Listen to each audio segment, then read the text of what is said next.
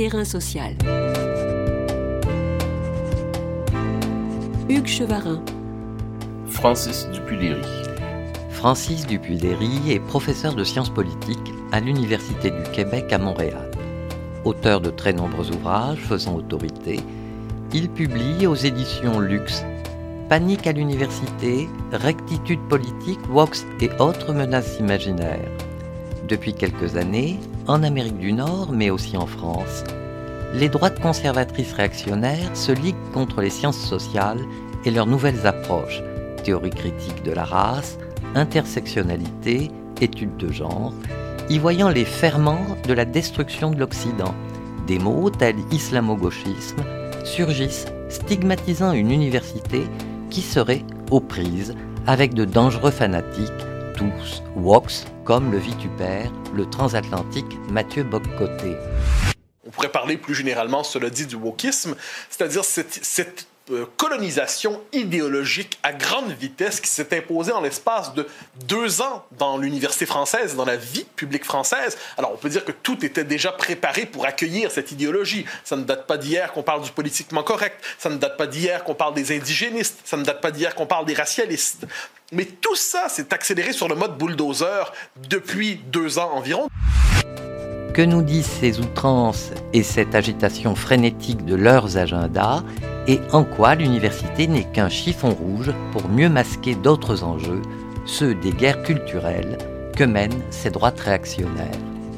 Terrain social. Terrain social, aujourd'hui, fait la lumière sur une guerre qui ne dit pas son nom. Bonjour Francis Dupuy-Léry. Bonjour.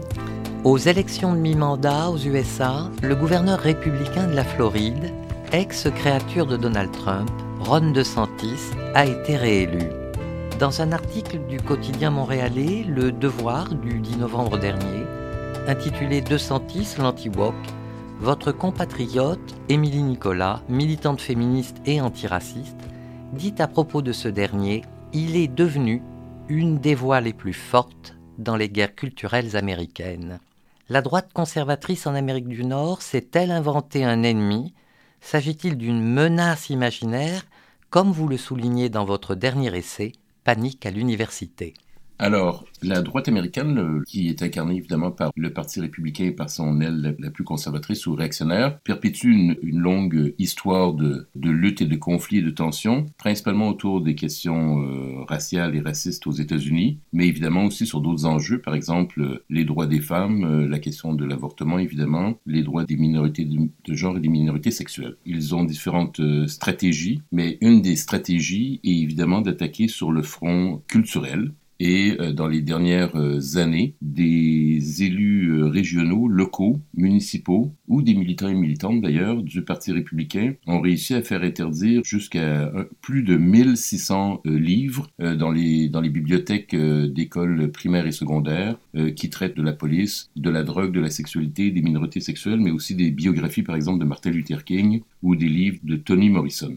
Et donc, évidemment, ils se saisissent aussi de, de polémiques qui a lieu sur les campus américains. Et ça, ça existe depuis au moins les années 60 au sujet de, des revendications euh, que j'appellerais, disons, euh, antiracistes et féministes sur les campus américains. Avant, évidemment, c'était la chasse aux communistes. Et donc, quand je dis dans le sous-titre de mon livre qu'il s'agit de, euh, de menaces imaginaires, ce n'est pas dans le sens où il n'y a pas de polémique, où il n'y a pas d'événements où il n'y a pas de situation concrète. J'utilise le terme de menace imaginaire pour mentionner simplement que ce que les forces conservatrices et réactionnaires euh, présentent comme des, puissances de destruction de l'université, les études sur le genre ou les études sur le racisme par exemple, ne sont pas des menaces pour l'université ni pour la civilisation ou la société d'ailleurs, ce sont en réalité des connaissances pour l'enseignement et la recherche. Cette mise au point faite, il nous faut quand même comprendre ce que recouvre le mot de woke, à la fois dans l'esprit de cette droite conservatrice et aussi quelle acception on en aurait éventuellement à l'université. Alors, le mot woke, il est très intéressant. Il, arrive euh, en, France et au Québec francophone et, un, maintenant un peu en Belgique d'ailleurs aussi, francophone. Euh, il arrive suite à un processus évidemment de d'importation et de, de, traduction, en fait justement pas de traduction puisqu'on a gardé le mot en anglais, euh, dans l'espace le, dans public francophone. Et il arrive, après plusieurs séquences du même débat ou de la même polémique, où d'autres mots étaient utilisés. Donc on se rappellera peut-être qu'on parlait de political correctness ou de rectitude politique, on parlait de social justice warrior, on parlait de, en France, on a, beaucoup entendu parler du féminisme intersectionnel ou du féminisme décolonial, et tout à coup on nous a proposé le mot woke, mais sans jamais nous expliquer pourquoi on nous proposait ce nouveau mot, ni nous dire en quoi il était plus intéressant, plus approprié en termes analytiques ou descriptifs. Et euh, moi, ma compréhension, c'est qu'il a été euh, lancé dans l'espace public simplement pour sa force, sa puissance polémique, de dénigrement. Et donc, pour le faire très rapidement, le mot euh, woke en anglais a un équivalent en français. On aurait pu tout à fait utiliser le terme français ça veut dire éveiller ou éveil. Donc, euh, wake up, c'est réveille-toi. Et donc, comme en français, le terme a deux sens, deux significations. On peut faire référence à un état physiologique. Donc, vous êtes soit éveillé ou endormi. J'imagine que si vous m'écoutez en ce moment, vous êtes éveillé. Je, l'espère en tout cas. Mais il y a aussi l'autre sens, en anglais comme en français, qui est l'éveil des consciences ou l'éveil des esprits ou l'éveil euh, à une cause. Euh, et ça, en fait, tous les mouvements de philosophie tous les mouvements euh, de la pensée, tous les mouvements politiques aussi, tous les mouvements sociaux ont toujours eu une démarche euh, consciente pour éveiller les gens à leur cause, pour éveiller les esprits. Or, euh, ce qui s'est passé dans les dernières années, c'est que le mouvement Black Lives Matter, donc qui est vraiment un mouvement orienté pour dénoncer les brutalités policières racistes, a utilisé l'expression stay woke, donc, restons éveillés, restons éveillés aux, discriminations et aux violences racistes. Et donc, le mot woke a été associé à l'antiracisme et il est utilisé euh, dans une sorte de contre-attaque, dans une sorte d'effet boomerang. Euh, les forces conservatrices et réactionnaires l'utilisent pour, euh, pour dénigrer ces, ces mouvements progressistes. Alors, on voit qu'effectivement, un effet de contraction du mot a été formulé par ces conservateurs. Et est-ce qu'ils voient donc l'université comme un, un repère de radicaux menaçant l'Occident? Un foyer de révolution euh, permanente. Mais pourquoi l'université est-elle la principale cible de ces conservateurs? C'est un peu une, énigme, mais qui est possible de résoudre en, regardant dans le passé euh, pas si loin. On peut mentionner l'obsession aux États-Unis, en tout cas, que des bolcheviques, que des communistes se cachent euh, sous les apparences d'un professeur en apparence respectable, ou même chez les, chez les étudiants. Et donc ça, ça a traversé en fait le 20e siècle à partir des années 20 30, 40, jusqu'évidemment ce qui est le plus connu, le macartisme dans les années 50, mais ça avait commencé avant. Il y a une sorte de chasse aux communistes sur les campus. Il y a des commissions d'enquête au niveau des États euh, américains, il y a des commissions d'enquête au niveau de certaines universités, il y a des listes de centaines de professeurs qui seraient communistes qui sont diffusées et que les médias utilisent pour, la presse en fait utilise pour mener des enquêtes. Donc c'est une vieille pratique. Et puis depuis les années 60-70, les féministes et les antiracistes sont entrés réellement sur les campus. Ils y ont fait des revendications par ailleurs tout à fait légitimes.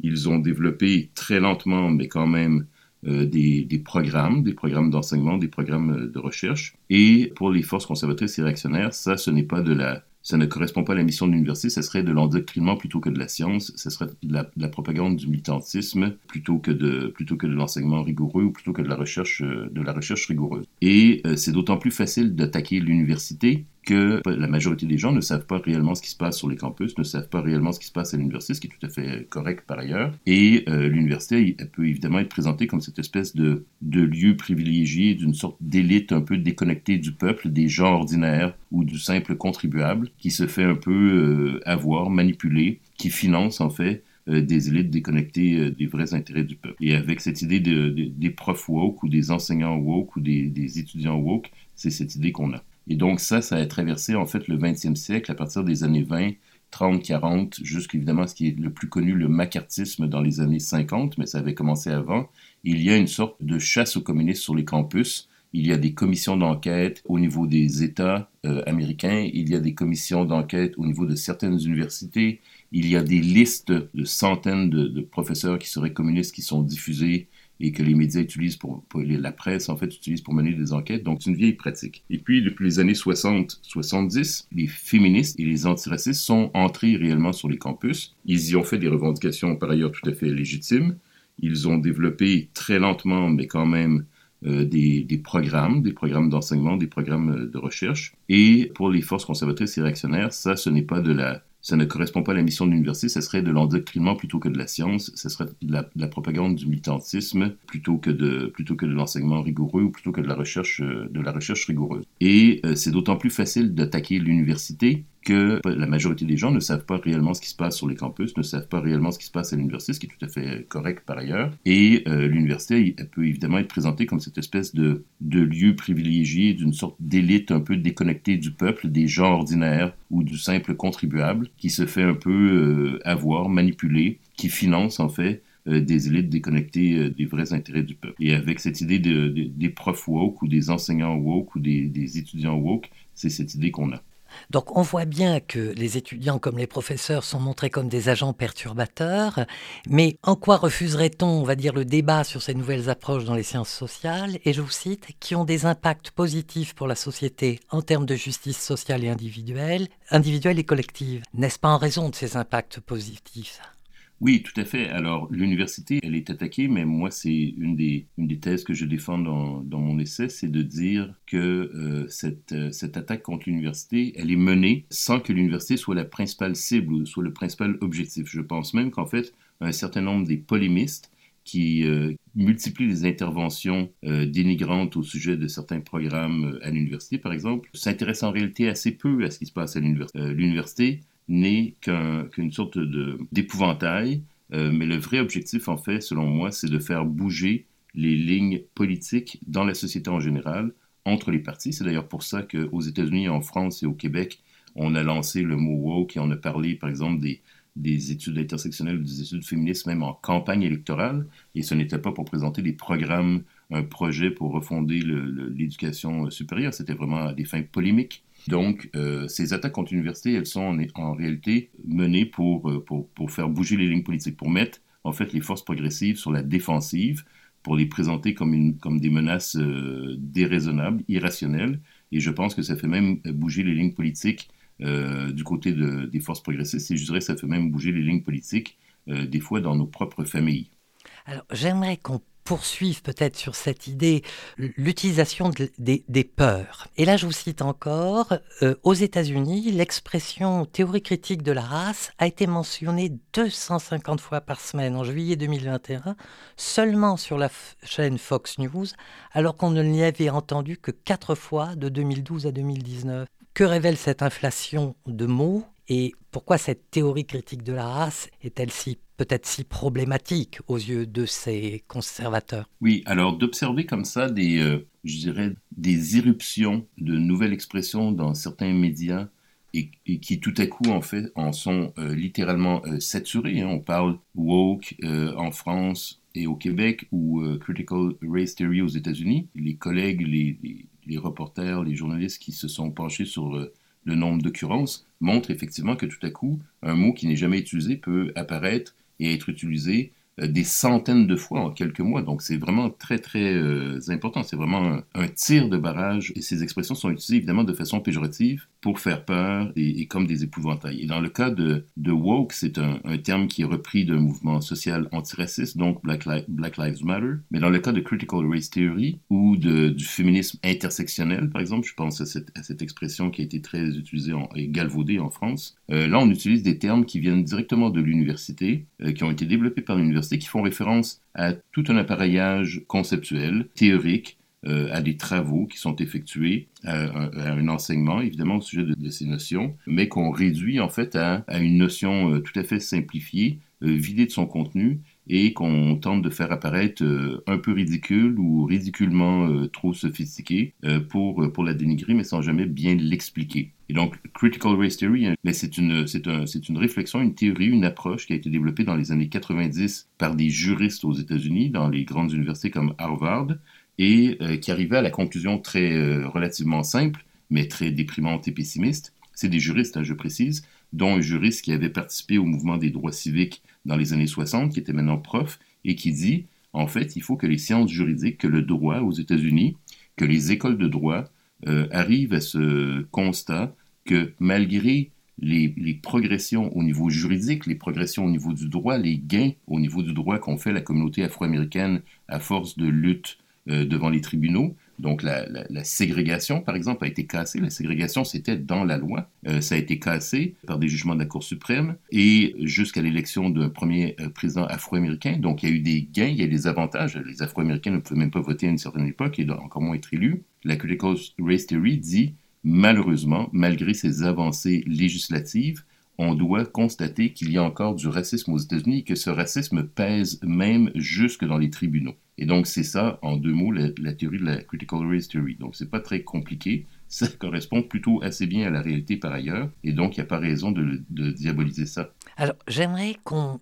avance sur la question des médias. Quand on va sur Google Search, avec les mots-clés suivants, Ron DeSantis et Anti-Walk, l'une des premières occurrences est le site en ligne Boulevard Voltaire. Ce média a pour sous-titre La liberté guide nos pas. Qu'est-ce que cela vous inspire? Oui, alors euh, du côté des mouvements, disons, plus conservateurs qui se crispent face au mouvement euh, antiraciste et au mouvement euh, féministe, il y a souvent cette, question de la liberté qui est brandie. Liberté avant tout euh, individuelle, hein, parce qu'on pourrait penser aussi aux libertés collectives, mais souvent aux libertés individuelles. Et ça, c'est une vieille rhétorique. Dans les années 80, on avait des montées de colère contre ce qu'on appelait à l'époque la rectitude politique imposée par les féministes et les antiracistes ou les Afro-Américains sur les campus, dans des livres comme L'âme désarmée de Alan Bloom, et euh, des, thèses aussi euh, relayées par euh, des intellectuels comme François Furet, historien spécialiste de la Révolution française et du, communisme, qui avait enseigné à l'Université de Chicago,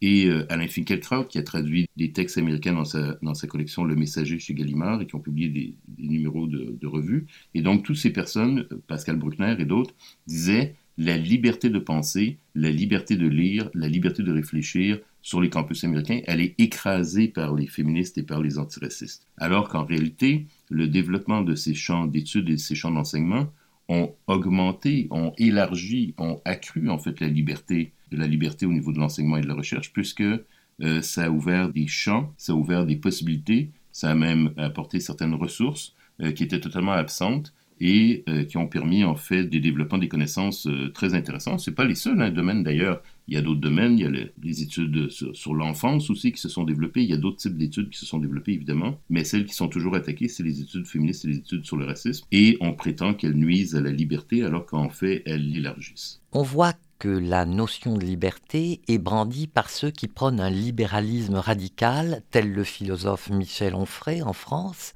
Assiste-t-on à une instrumentalisation de cette notion à des fins politiques?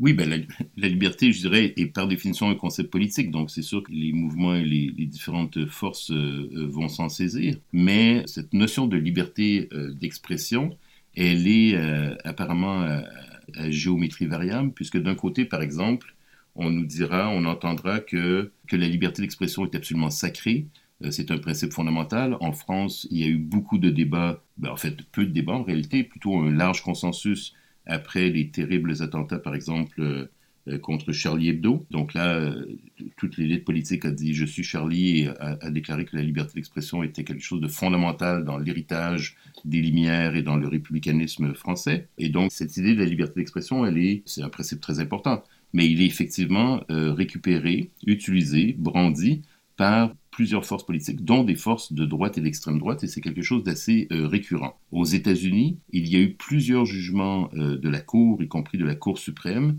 qui ont euh, finalement bétonné ce droit, y compris dans des causes où c'était des groupes néo-nazis qui défendaient la liberté de, de manifester. Et quand je dis néo-nazis, c'était des néo-nazis qui défilaient en uniforme militaire nazi avec des brassards nazis et des drapeaux de croix gammée, mais avec des bannières euh, freedom of speech, par exemple, donc euh, liberté d'expression. Et ce qu'il faut savoir, si on compare nos pays, la France, le Canada et les États-Unis, par exemple, alors qu'on nous dit que les féministes et les antiracistes dominent les États-Unis, dominent les médias aux États-Unis, dominent les, les campus aux États-Unis, en réalité, le seul pays qui a une défense de la liberté d'expression, je dirais presque radicale, c'est les États-Unis, c'est dans sa constitution, c'est un des amendements de la Constitution, ça a été euh, confirmé par la Cour suprême. Et donc, aux États-Unis, par exemple, vous pouvez défiler euh, avec des symboles nazis, ce qui est interdit dans un pays comme la France, mais aussi au Canada et dans d'autres pays comme en Allemagne.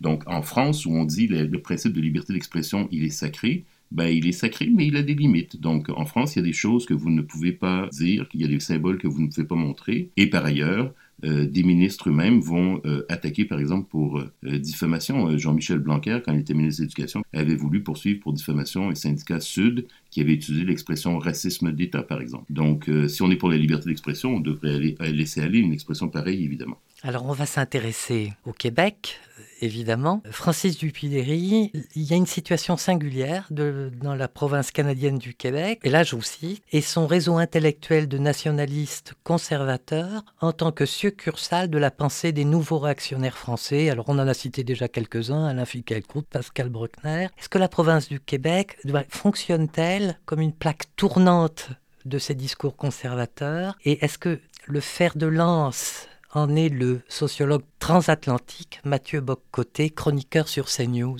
Oui, tout à fait. Il joue un rôle, euh, il joue un rôle très important. Mais donc le, Québec c'est évidemment marqué par son passé euh, colonial.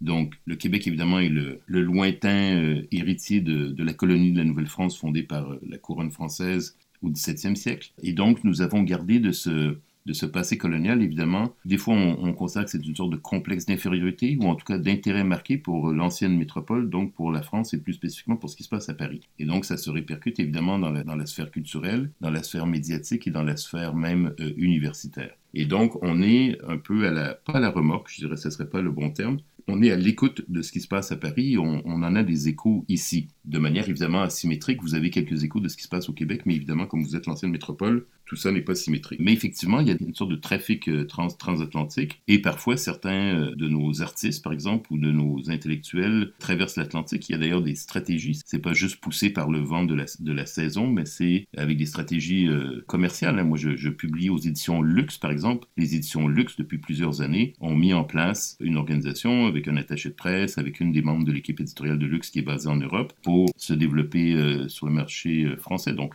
les débats d'idées, ils sont évidemment liés à des, ressources, à des structures. Et donc dans ce cas-là, euh, il y a effectivement des, passages d'un à l'autre. Et vous avez mentionné Mathieu Boccoté, qui lui est évidemment très efficace et qui est en fait embauché des deux côtés de l'Atlantique par des multimilliardaires. Donc de votre côté, c'est Vincent Bolloré, une des plus grandes richesses de, de fortune de France, qui possède un empire médiatique. Et de notre côté de l'Atlantique, il est embauché par Pierre-Carl Pilado, qui est aussi une des plus grandes fortunes du Québec et qui a les médias liés à Québécois. Donc, ce sont des journaux et des radios et des, télévisions. Et donc, c'est comme ça que circulent, que circulent les idées. Pour peut-être terminer, et sur une note d'espoir, du moins, comment, selon vous, les progressistes peuvent-ils contrecarrer sans être une caisse de résonance cette malveillance intellectuelle et cet agenda de guerre culturelle? Alors, il y a différentes euh, manières d'y réagir.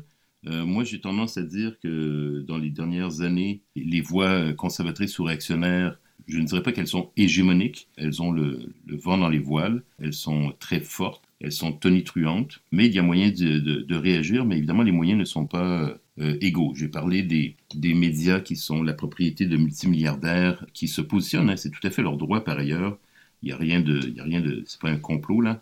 Les multimilliardaires ont évidemment le droit d'acheter des médias, ils ont même le droit de dire qu'ils ont des, préférences politiques, ils ne se gênent pas pour le dire, y compris lors des, campagnes électorales, par exemple. Et donc ça, c'est évidemment difficile de, euh, de, contrecarrer cela, parce que par définition, je dirais, les, forces de droite, voire d'extrême droite, mais en tout cas les forces de droite, ont plus d'argent que les forces de gauche et les forces anticapitalistes. C'est un peu normal. Les anticapitalistes, généralement, sont plutôt pauvres. Et donc, en, termes de, contrôle des médias, c'est plutôt la droite qui contrôle les médias. Mais il y a des médias, évidemment, plus progressistes, il y a des médias alternatifs, il y en a toujours eu, que ce soit des journaux ou des radios pirates. Maintenant, on a évidemment les médias sociaux. Et les médias sociaux ne sont pas un lieu où tout s'équilibre. Ce n'est pas évidemment un espace de liberté euh, et d'égalité absolue. Les médias sociaux, il y a aussi des forces il y a les algorithmes, il y a de la publicité, etc.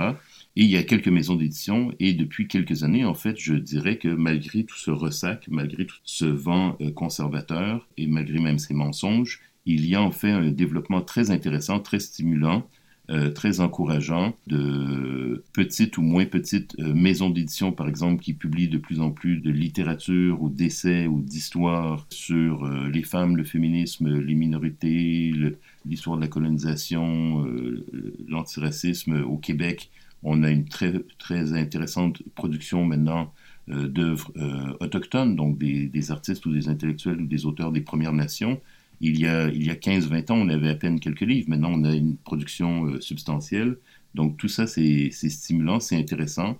Ça participe, je reviens à cette idée, à l'élargissement de la liberté de pensée, de la liberté de parole, plutôt qu'à son rétrécissement. Et puis, il y a aussi la possibilité, comme le font beaucoup de collègues à l'université, cette fois-ci je parle, de simplement continuer à faire leur travail, à, simplement à enseigner, à mener leur recherche, un peu comme si de rien n'était, sans se préoccuper de ce tapage euh, médiatique qui essaye de les faire passer pour des monstres, pour des sortes de Frankenstein qui veulent détruire la société, et simplement à continuer à, faire euh, œuvre utile à l'université et, dans la société sans euh, contre-attaquer ou contrecarrer, disons, les, les attaques euh, qu'on subit.